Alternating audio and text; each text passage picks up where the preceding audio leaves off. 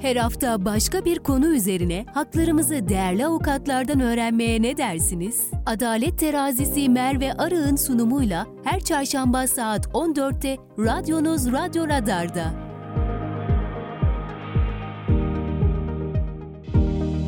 Merve Arı'nın hazırlayıp sunduğu Adalet Terazisi başlıyor. Değerli Radyo Radar dinleyicileri ve Kayser Radar takipçileri, Adalet Terazisi programıyla karşınızdayız. Ben Merve Arı. Her hafta farklı bir konuyu, farklı bir hukukçumuzdan dinlediğimiz Adalet Terazisi programının bu haftaki konuğu hukukçu Vesile Eroğlu bizimle birlikte. Hoş geldiniz. Hoş bulduk, merhabalar. Nasılsınız? İyiyim, teşekkür ediyorum. Sizler nasılsınız? Çok teşekkür ediyoruz. Bizler de iyiyiz. Bizi kırmayıp programa konuk olduğunuz için ayrıca teşekkür ediyorum. Ben teşekkür ediyorum. E, bugün ne, bu hafta ne işleyeceğiz? Ceza hukuku 7456 sayılı kanunla infaz kanununda yapılan değişiklikler ve uygulamalarını konuşacağız. Hı hı. E, Vesile Eroğlu bizlere anlatacak. E, bizleri sosyal medya hesaplarımızdan e, takip ettiğiniz hesaplarımızdan yazabilirsiniz. Aynı zamanda 0352 336 2598 WhatsApp iletişim hattımızdan da bu konuyla alakalı sorularınız olursa bizlerle iletişime geçebilirsiniz. Evet Vesile Hanım e, konumuza geçiş yapalım istiyorum. Hı hı hı. Şöyle başlayalım yavaştan konumuza. E, mevcut ceza hukukumuz nedir? Şahıslar ceza hukuku kapsamında ceza aldığında neler olur diyerek sözü size bırakıyorum. Buyurun. Hı hı. Ee, şimdi ceza hukukumuz nedir? Evet öncesinde e, konuya giriş yapmadan önce vatandaşlarımızın aklındaki soruları cevaplamak için hı hı. E, bu yayının amacını o şekilde belirledik. Bu sebeple meslektaşlarımıza değil de daha çok vatandaşlarımıza daha sade bir dille ceza hukuku nedir? E, cezai bir süreç başladığı zaman e, neler, nasıl ilerler süreç? Bunu anlatmak istiyorum. Bunu da elimden geldiği kadar yalın bir dille anlatmaya çalışacağım. E, bugün itibariyle herhangi bir X kişisi Y kişisine yönelik bir hakaret ettiği zaman e, nasıl bir süreç işler? Burada Y kişisi gidip e, savcılığa müracaat eder. E, müracaat savcılığı hangisi, hangi nöbetçi savcı yetkiliyse burada işlemleri başlatacaktır. Savcı gerekli evrakları, müzekkereleri, kolluk kuvvetlerinden gerekse diğer kurum ve kuruluşlardan talep edecektir. Araştırmalarını yapacaktır. Herhangi bir bilirkişi raporu gerekliyse dosya kapsamından anlaşılabilmesi için e, bu raporları düzenleyecektir ve bir dosya haline getirdikten sonra mahkemeye sevk edecektir. Mahkemeye sevk etmeden öncesinde bizim için önemli olan şey iddianame. İddianamenin içerisinde suçu nasıl seçtiği, e, delilleri nasıl belirlediği. Eğer iddianameyi hazırladığında mahkeme kabul ederse bu aşamada bizim için artık soruşturma tamamlanmış, kovuşturma aşamasına geçilmiş oluyor. Kovuşturma demek mahkeme süreçleri artık asliye cezalar, ağır cezalar, çocuk mahkemeleri olarak devam ediyor. Burada mahkeme tabii ki daha detaylı araştırmalar yapıyor.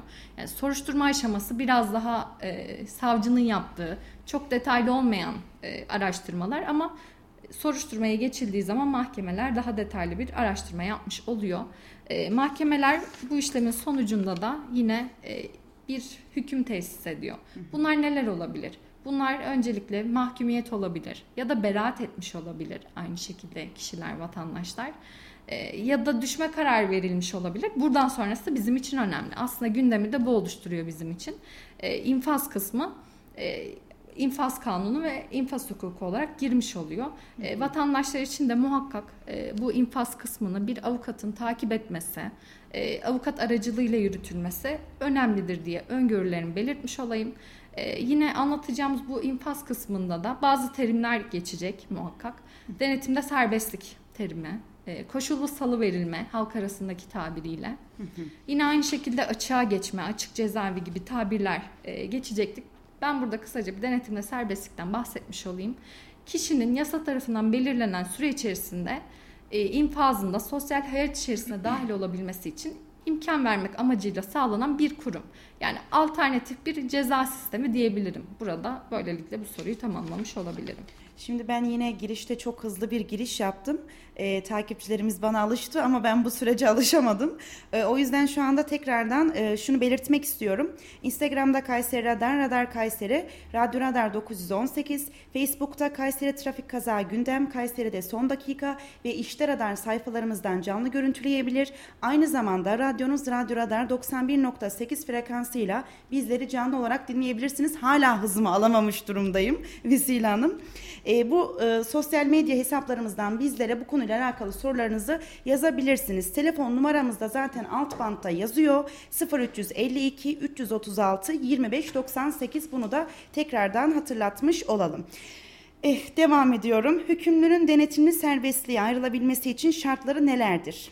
Evet, e, bütün vatandaşların merak ettiği soruyla başlamış olduk ikinci soruda. Evet. E, yine cezaevlerinde denetimle serbestliğe ayrılmak için idare ve gözlem kurulları bulunmakta.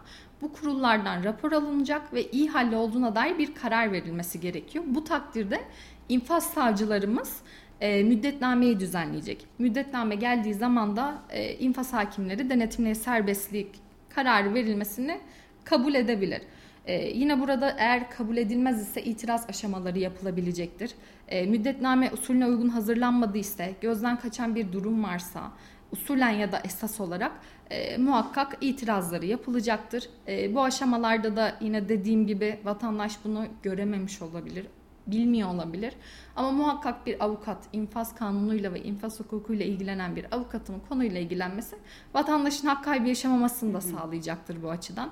Ee, yine dediğim gibi avukatla takip edilmesi gerekiyor diye düşünüyorum. Ee, şu anki koşullarda yani şu anki bizim infaz yasalarımıza göre hazırlanmış olan denetimde serbestlikten faydalanmak isteyen hükümlülerin şu an için ceza açık cezaevinde olmaları gerekiyor iyi halli olmaları gerekiyor ve koşulu salı verilmesine bir yıl veya daha az süre kalmış olması gerekiyor bu bağlamda. Yine denetimli serbestlik türlerini de ben burada biraz açıklamak istiyorum. Hı hı. E, denetimli serbestliğin türleri vardır. Ben başlıkları haline verecek olursam adli, ton, adli kontrol tedbiri uygulanabilir. Adli kontrol tedbiri yani belli günlerde e, gidip imza atmak şeklinde en basit haliyle herkesin bildiği haliyle bu şekilde olabilir. E, ikinci olarak kısa süreli bir seçenek yaptırıma çevrilmiş olabilir. Belli hakları kullanmaktan yoksun bırakılabilir. İşte bazı durumlarda işte seçme seçilme vesaire gibi bazı haklar kapsam dışı bırakılmış. Üçüncü olarak belli hakları kullanmaktan yoksun bırakılabilir. Dördüncü olarak tedavi görmesi şartı olabilir. Nedir mesela? Bir uyuşturucu e, kullanıcısının e, tedavi görmesi bir denetimli serbestlik türü olarak geçecektir. Hapis cezasının konutta infazı da olabilir aynı şekilde. Kamuya yararlı bir işte çalışabilir ya da denetim altına alınması bir çocuğun gibi olabilecektir. E, şu an için en son e, bu infaz değişikliğinden bir önceki yapılan infaz değişikliği 20.03.2020 tarihinden öncesi ve sonrasında işlenen suçlar bakımından değişiklikler yapılmıştı. Bu denetimli serbestlik süresi burada bir yıldan 3 yıla çıkmıştı. Evet. Bu 2020 tarihinden önceki suçlar için e, değişiklik göstermişti tabii ki. Daha sonrasındaki suçlar için e, bir yıl olarak belirlenmişti. Peki bu e, infaz infaz yasasına yeni gelen gelen yeni değişiklikler nelerdir? Hı hı. Şimdi infaz yasasına gelen yeni değişikliklerimiz mevcut. Ee, öncelikle infaz yasası bizim uyguladığımız 5275 sayılı ceza infaz kanunu ve 5271 sayılı ceza muhakemeleri kanunu olsun. Yürürlükte olan hukuk olarak e, yani pozitif hukuk olarak biz bunu uyguluyoruz.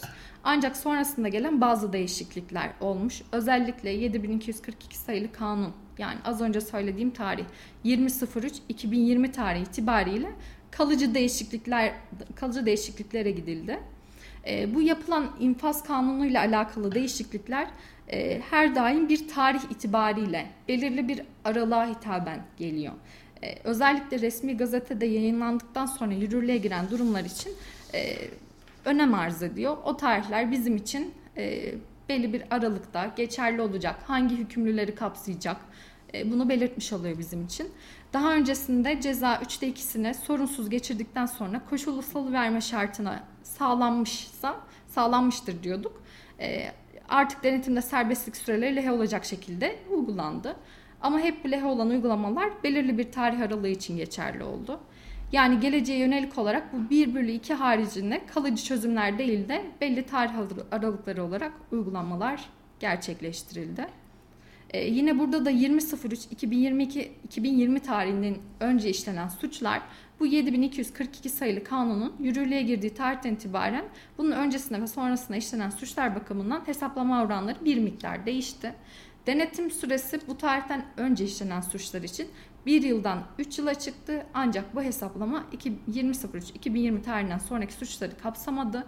Koşullu salı verilme süresi yine 1, 1 bölü 2 olarak kaldı. Fakat denetim süresi e, bu tarihten sonraki suçlar için 1 yıl olarak belirlendi. Yani özellikle bu e, tutuklu veya hükümlüleri ilgilendiren konular aslında nelerdir? Yani bunlarla ilgili bir değişiklik var mı? E, ya da ek madde var mı? Ne zaman geçerli olur? Bunlara da değinelim istiyorum. E, tamamdır. Onlara değinelim. E, Merve Hanım isterseniz onu son kısım olarak geçmiş olayım. Daha detaylı olarak zaten e, ka, kararname ile çıkan maddeler çok fazla değil 6 tane. E, evet. 6 taneden ibaret. Onları madde madde açıklamış olayım bir sonraki soruda. Peki. Ee, şöyle sorayım o zaman. Devlet neden infaz kanununda böyle bir değişikliğe gitme ihtiyacı duydu? Yani pandeminin bu değişiklikte bir etkisi var mıydı? Tabii ki muhakkak oldu. Ee, devletin amacı burada e, politikaları mahkumları cezaevinden gö- göndermek amacını tabii ki e, gidiyor. Çünkü dediğimiz gibi pandemi süreci artık son buluyor. 31.07.2023 tarihi itibariyle e, artık pandemi sebebiyle cezaevindeki mahkumların izinlerini tamamladıktan sonra cezaevlerine dönüp dolaşıp dönme zorunlulukları olacak. O yüzden hükümet yani şu şekilde yaklaşıyor. Biz bu tarihten sonra mahkumları tekrardan gönderme şansımız yok. E, bu sebeple de şu an elimizde olan bütçemiz belli. Bütçeyi ona göre ayarlayacağız. Mahkum sayısı fazla, yerimiz belli. O zaman e, dedi ki elimizdeki mahkumları çıkarabildiğimiz kadar çıkaralım deyip kısım kısım belli aralıklarla yıl yıl e, şu an mahkumları gönderme e, politikalarını devam ettirmekte. Yine pandemi de bu sürece bizzat etki etmiştir. Ee, şöyle bakıyorum. Peki biz bunu e, şöyle düşünecek olursak yani toplumdaki suç oranlarını nasıl azaltabiliriz? Çok derin bir konu aslında toplumdaki suç oranlarını nasıl azaltabiliriz? Hatta azaltamayabiliriz. Yani e, şimdi bu cezaların affedilmiş olması bence olumsuz etkiledi. Neden? Çünkü artık e, suç işleyen bir vatandaş e, ben bunun cezasını çekebilirim, yatabilirim diyerek daha rahat suç işlemeye başladı. Yani bir şiddetin hiçbir karşılığı yok. E, tamam üst sınır alt sınırlarını yükselttiler. 10 yıldan 15 yıla çıkarttılar. Ama bunların hesaplamalarını yaptığınız zaman o kadar düşük kalıyor ki caydırıcılığı kesinlikle yok. Bir kere korkacakları bir durum kalmadı. Aynen öyle. Aynen öyle. Korkacakları bir durum kalmadı. Yani hem sık sık olması e, bence suçların Nasıl olsa çıktım yine çıkarım. Aynen öyle. Tekrar çıkacaktır. E, çünkü yıl yıl yapılıyor. İşte 2020'de yapılmış. 2023'e geldik tekrar yapılıyor. Yıl yıl e, bu cezaevlerini boşaltma eylemi yapılacak gibi gözüküyor. E, burada da neler yapılabilir? Biraz daha ıslah etme, topluma karıştırma, belki bir sanatsal etkinlikle, faaliyetle ya da neler yapılabilirse uzmanlardan destek alınıp ona yönelik bir işlem yapılsa yani cezaevine tutmaktansa e, daha faydalı olacağını düşünüyorum. E, bence bu aflar ceza oranlarını arttıracak. Benim kanaatim tabii ki bu. Evet farklı bir bakış açısı yani dediğiniz gibi. Çünkü oralarda daha mı çok hırslanılıyor? Daha mı çok farklı bir bakış açısından dolayı insanlar artık anormalleşiyor mu diyeyim? Doğru kelime hangisi olur bilemiyorum ama dediğiniz gibi daha farklı bir şey yapılsa belki de e, değişebilir evet. durum. Yani şöyle oluyor. E, uyuşturucu ticaretinden cezaevine girmiş biri, e, bir mahkum. Hı hı. Artık dışarı çıktığı zaman da şöyle oluyor. Hani bir uyuşturucu baronu, sanki bir uyuşturucu babası gibi.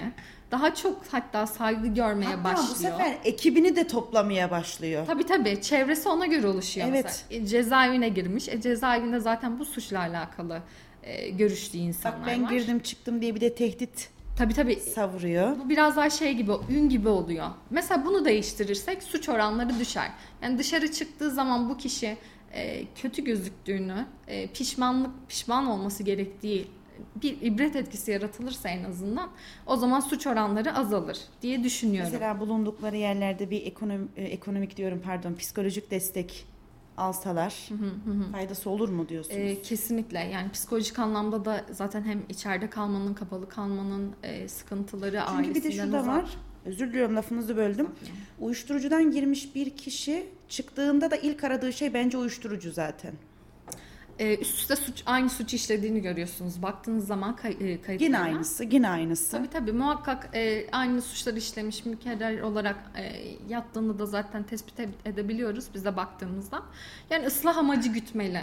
Tamam ceza var, hapis cezası e, ama bunun bir ıslah amacı güdüyor olması. Da şu da var, daha beterini yapıp girme içeriye. Bir hata yapmış, girmiş, çıkmış, Hı-hı. daha beterini yapmış bu sefer. Tabii aynen o şekilde. Yani şu da tabii biraz uç bir nokta olabilir belki ama yani şimdi cezaevlerinin şartları da e, kötü değil ve hani orada görüştüğümüz zaman müvekkillerle şöyle oluyor. Dışarı çıkıp işte para biriktirip tekrar geleceğim gibi e, beyanlar da duyduğum oldu açıkçası.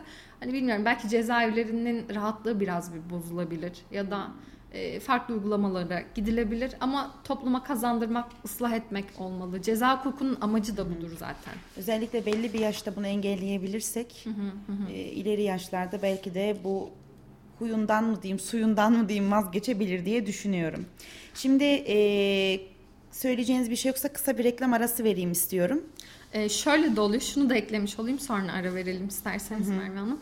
Ee, şöyle oluyor, zaten suç profiliyle genelde ilerliyor bu çevreler hani hep suç profiliyle büyümüş çevresi, arkadaşları. Daha sonrasında da e, aynı şekilde aynı yoldan devam ediyor. E, belki top arkadaş çevrelerine e, etki edebilir ya da eğitimle değiştirilebilir bu sistemler diye tamamlamış olayım. Çok teşekkür ediyorum. Şimdi bir reklam arası verelim ardından e, takipçilerimizden, değerli takipçilerimizden gelen sorularla yayınımıza kaldığımız yerden devam edelim istiyorum. Değerli Radyo Radar dinleyicileri ve Kayser Radar takipçileri Adalet Terazisi programı kısa bir aranın ardından devam edecek.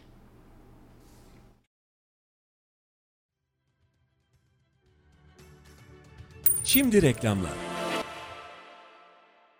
Türkiye Cumhuriyeti Kültür ve Turizm Bakanlığı tarafından düzenlenen Türkiye Kültür Yolu Festivallerinin coşkusu şimdi Nevşehir'de. Bu yıl ilki gerçekleşecek olan Kapadokya Balon ve Kültür Yolu Festivali 5-13 Ağustos tarihleri arasında unutulmaz bir festival Nevşehir'de sizi bekliyor. Ayrıntılı bilgi ve festival takvimi için kültüryolufestivalleri.com Türkiye Cumhuriyeti Kültür ve Turizm Bakanlığı Dağtekin İnşaat 12 yıllık tecrübesiyle huzuru ve mutluluğu inşa etmeye devam ederken sizlere depreme dayanıklı yapılarımızla güven veriyoruz. Erkilet bölgesinde bade konakları 4, 5, 6, Seyrani yükselen konutları, şehir hastanesi bölgesinde hastane konakları, Yavuzlar Mahallesi Dağtekin Konağı projelerimizle yüzlerce aileye yuva yapıyoruz. Erkilet bölgesinde yer alan villa projelerimiz İnci Ada Villaları 1, 2, 3 ile doğanın kapılarını sizlere aralıyoruz. Siz de bu projelerde yerinizi almak, dağ tekinle yuva sahibi olmak için acele edin. Adres Sümer Mahallesi Erkilet Bulvarı numara 22 Taksim A Koca Sinan. Telefon 0352 220 çift 011 0533 652 çift 045 Tekden Hastaneleri bilgilendiriyor. Öksürük atakları, balgam çıkarma ve nefes darlığı, göğüs ağrısı yaşıyorsanız siz de koa hastası olabilirsiniz. Vakit kaybetmeden doktorunuza başvurunuz. Tekden Hastaneleri bilgilendirdi. Her bütçeye uygun birbirinden eşsiz mobilyalar Dizze Home'da. Yılların verdiği tecrübeyle kalite ve konforu tasarlayan ekibimizle yaşam alanlarınızı Dizze Home modasıyla renklendirin. Konforundan vazgeçemeyeceğiniz ürünlerimizi görmeniz için sizleri mağazalarımıza bekliyoruz. Merkez Şube Sanayi Mahallesi 6008 Cadde numara 29 Koca Sinan 0352 336 3589 Serkent Şube, Fatih Mahallesi Kadir Has Bulvarı numara 143 Melik Gazi. 0352 513 39 89 Sen de hayatı dolu dolu tat. Aç bir meysu dolu dolu hayat. Sen de hayatı dolu dolu tat. Aç bir meysu dolu dolu hayat. Bir imza düşünün olduğu her yere değer katan, hayat veren. Hayalleri gerçeğe dönüştürürken memleketin her karış toprağına güçlü projelerin temelini atan bir imza. İlkleri yaşatan aynı imza şimdi sizleri yeni projelerine davet ediyor. Bu imzayı tanıyorsunuz. Çünkü 5 yıldır olduğu her yerde farkını yaşıyorsunuz. En iyisini isteyenler için değeri her geçen gün artan yaşam projeleri Grup Avenir güvencesiyle Yozgat ve Kayseri'de. Reklamları dinlediniz.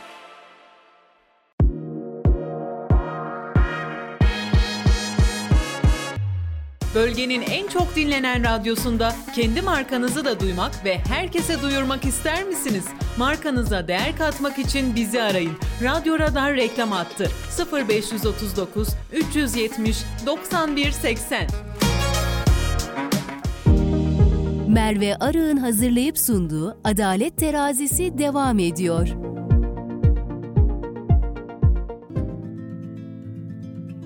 Değerli Radyo Radar dinleyicileri ve Kayseri Radar takipçileri Adalet Terazisi programı kaldığı yerden devam ediyor. E, bu hafta Vesile Eroğlu, hukukçu Vesile Eroğlu bizimle birlikte ceza hukukunu işliyoruz. Hatta daha da detaylı söylemek gerekirse e, 7456 sayılı kanunla infaz kanununda yapılan değişiklikler ve uygulamalarını konuşuyoruz. E, şimdi reklam arasına girmeden önce infaz kanununda yapılan değişikliklerden bahsetmiştiniz. Bunu biraz daha detaylı anlatmanızı sizden rica ediyorum. Çünkü önemli bir konu. Takipçilerimizden yayına yeni katılanlar da varsa ki vardır. Ee, onlar adına da bunu sizden tekrar rica ediyorum. Tabii ki. Ee, şimdi yeni bir düzenleme, yeni bir değişiklik geldi. Ne zaman? 15.07.2023 tarihinde resmi gazetede yayınlandı. Ee, ve mahkumları 31.07.2023 tarihine kadar e, mahkumları kapsayacak şekilde halkın tabiriyle bir af yasası yayınlanmış oldu. Ee, ayın 15'ine yayınlandı ve 31'ine kadar olan mahkumları ilgilendiriyor. Tabii artık tamamlandı vakit hatta üzerinden de bir 8 gün kadar geçti. Ee, bu aşamada da bu izinlerden yararlanabilmek için, af kapsamına dahil olabilmek için insanlar istinaftaki ya da yargıtaydaki dosyalarından feragat edip bir an önce dosyalarını onaylatıp belki de ikrar edip sırf faydalanmak için e, dosyalarını sonlandırmaya çalıştılar. E, fakat burada da şöyle bir risk oldu. E, işte çokça iş yükü birikti. İstinaf Yargıtay'dan feragat ediyorlar ama çok hızlı bir şekilde e, oradaki hakimlerin sonuçlandırıp dosyaları döndürmesi gerekti. Hatta çift mesai yapmaları gerekti bile diyebilirim aynı şekilde. Ay ne kadar zor bir süreç. Evet gerçekten e, uzun sürüyor. Hele ki vatandaş için hak kayıplarının çok olabileceği ve çok şaibeli bir e, süreci de bence getirdi tartışma yaratacak. E, çünkü hazırlanmadıysa eğer dosyalar dönmediyse e, bu haklardan vatandaşlar yararlanamamış oldu. Dosya gelmediyse dosyadan işlemleri tamamlanmadıysa eğer e, o aşamada aftan yararlanamadı. Bu, bu sefer de şöyle bir haksızlık yaşandı. Eşit bir yargılanma yapılmadı. Adil bir yargılanma hakkının olmadığıyla alakalı e, ben muhakkak Anayasa Mahkemesi'ne bireysel başvuruların başlayacağını düşünüyorum. E, çünkü bir kısmı faydalandı ama işin işlemi yavaş giden, hızlı gitmeyen vatandaşlarımız burada hak kaybı yaşadıklarını düşünüyorum. Bu sebeple de Anayasa Mahkemesi'nin kararlarını merak ediyorum açıkçası ne nasıl bir karar verilecek. E, çünkü bir kısmı faydalandı, bir kısmı faydalanamadı. Sebep hızlı bir şekilde işlemlerin tamamlanamaz tamamlama tamamlanamaması. E, burada da şöyle bir durum var tabii ki. E, ben yargıya da hak veriyorum. İş yükleri çok fazla.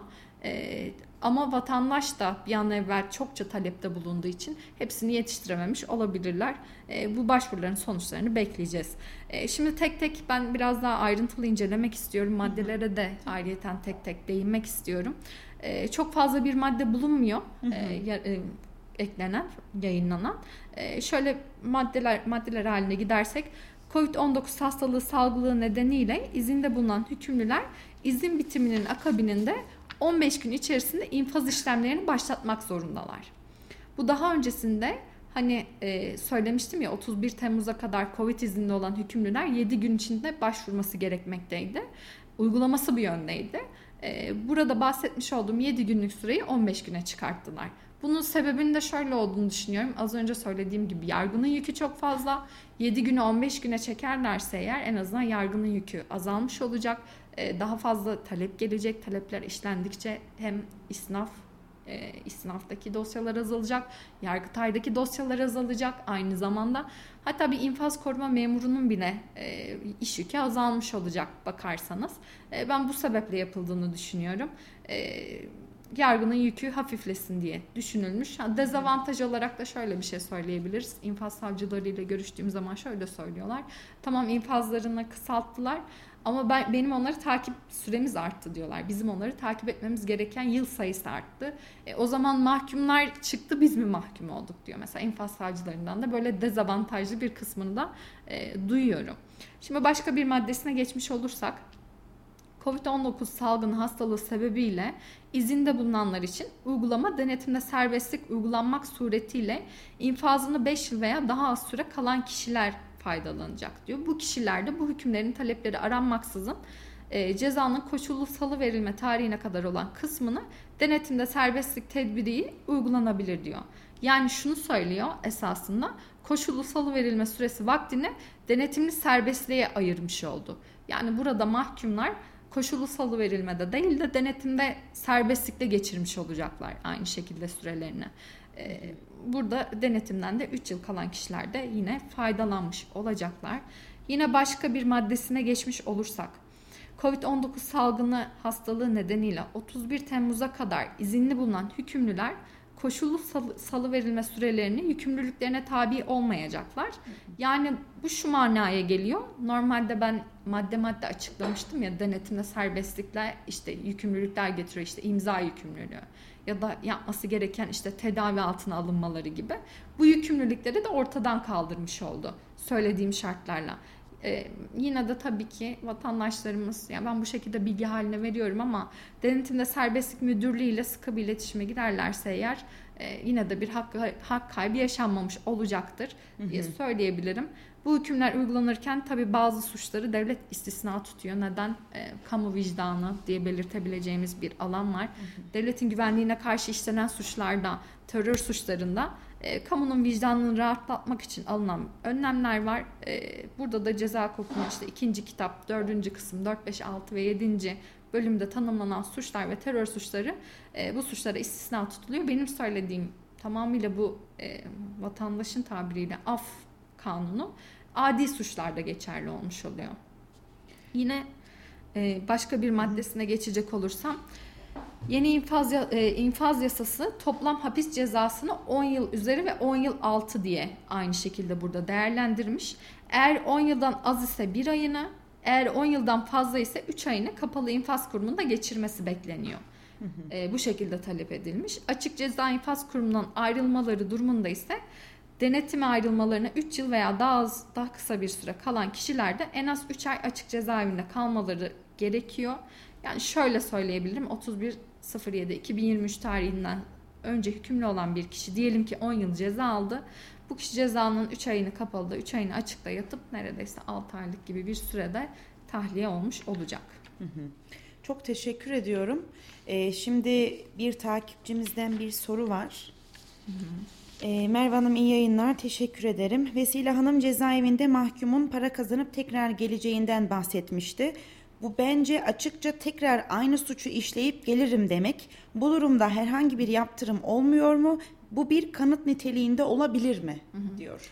Soru çok güzel bir soru gerçekten. Yani bunu duyup da e, bir ceza içeriği varmış gibi gözükse de e, bizim TCK Türk Ceza Kanunu kapsamında e, bizim maddi unsurlarımız var. Hani kanunda birebir e, geçmesi gereken eylemler var. Evet. Her ne kadar e, biz vatandaşlar olarak bundan rahatsızlık duysak da suç içeriği olarak herhangi bir suç teşkil etmediği için bu beyanı e, geçerli olmayacaktır ve cezaevinde kalmayacaktır. Ama manevi olarak tabii ki e, güvenliği toplumu rahatsız etmektedir.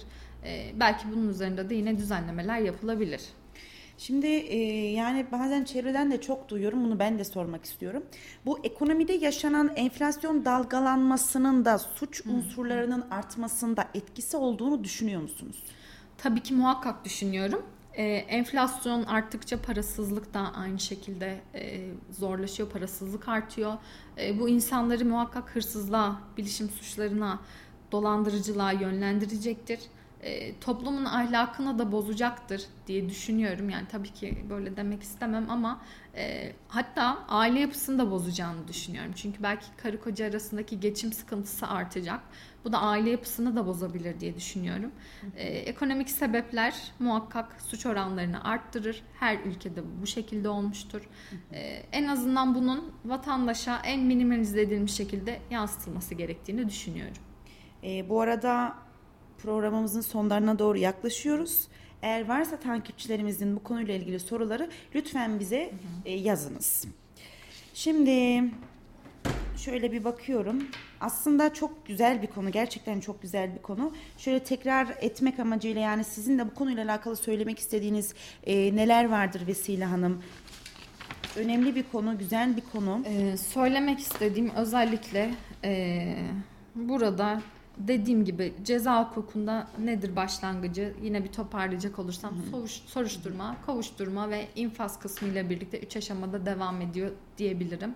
Ee, buradaki infaz aşaması çok önemli. Çünkü neden Türk Ceza Kanunu ya da Ceza Muhakemeleri Kanunu e, bunlarla e, bunlara bakmak, bunların işlemlerini yapmak hem daha keyifli hem daha kolay. Ama aynı şey ceza infaz hukukuna geldiğinde, e, infaz kanununa geldiği zaman aynı keyfi vermiyor. Çok karışık hesaplamaları var. E, vatandaş bu kısmı anlayamayabiliyor. E, bu sebepten dolayı bence muhakkak bir avukatla takip edip hak kayıplarının minimuma indirilmesi gerektiğini düşünüyorum. E, bu şekliyle yine toparlamış olabilirim. E, şimdi bir soru var ama bu sorunun acaba bizimle bir ilgisi var mı bilmiyorum. Bir takipçimizden gelmiş. E, uyuşturucu bağımlısıyım, tedavi görmekteyim. Uyuşturucu krizine girdim ve eczaneden uyuşturucu etkisi olan bir ilaç çaldım. Hakkımda hırsızlıktan yargılama devam etmekte. Zor durumda olduğum için aldım. Hakkımda nasıl bir karar verilir diyor. Anladım. Ee, öncelikle dosyayı detaylı görmek lazım. Ee, detaylarını incelemek lazım. Ne şekilde olmuş olay ya da işte kriz, işte yok. tedavisini görüyor muydu? Ee, onlara bir bakmak lazım. Zorunluluk hali, zaruret hali bizim kanunlarımızda düzenlenmiş yine aynı şekilde. Ee, ama bunu sokacaklarını düşünmüyorum. Yine dediğim gibi dosyaya kapsamlı bakılması gerekiyor. Ben çok teşekkür ediyorum. Rica ederim. Ben çok teşekkür Ee, ederim. zaten şimdi size söylemek istediğiniz bir şey var mı diye soracağım ama her şeyi çok detaylı bir şekilde anlattınız zaten. Ee, ayaklarınıza sağlık buraya kadar da geldiğiniz için. Ee, programımızı sonlandırıyorum. Tamamdır. Ee, Değerli Radyo Radar dinleyicileri ve Kayser Radar takipçileri, Adalet Terazisi programının bu hafta sonuna geldik. Hukukçu Vesile Eroğlu bizimle birlikteydi. Ceza hukukunu işledik. Kendisine de çok teşekkür ediyoruz. Bizlerle kıymetli bilgilerini paylaştığı için. Ee, sizlerden gelen soruları cevaplamaya çalıştık. Cevapladığımızı da düşünüyorum. Haftaya başka bir konu ve başka bir hukukçuyla yeniden karşınızda olacağız. İyi haftalar diliyorum. Hoşçakalın. Merve Arı'nın hazırlayıp sunduğu Adalet Terazisi sona erdi.